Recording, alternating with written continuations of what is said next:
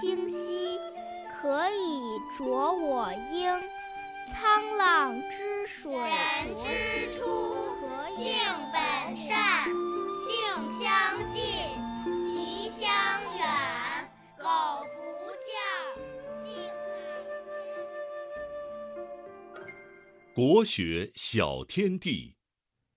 首先，我们一起来复习一下上一次学过的《三字经》的段落。清太祖应影命，敬四方，克大定。知世祖乃大同，十二世清作中。好的，下面我们一起来学习《三字经》新的段落。读史者考实录，通古今，若亲目。口而诵，心而为，朝于斯，夕于斯。好的，正经姐姐再来读一遍上面这段《三字经》的段落。读史者考实录，通古今，若亲目。口而诵，心而为，朝于斯，夕于斯。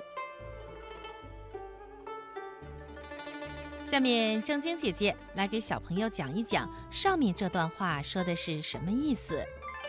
读史者考实录，通古今，若亲目。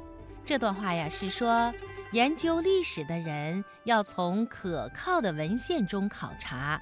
这样对历史才会有完整真实的了解。口而诵，心而为，朝于斯，夕于斯。这段话是说呢，读书的时候要心口相应，只是读而不思考是记不住的，但是只思考而不读便无法专心致志。而且呢，要早晚勤奋读书，才会学有所得。听广播的小朋友，你明白了吗？好的，我再来读一遍。读史者考实录，通古今，若亲目。口而诵，心而为，朝于斯，夕于斯。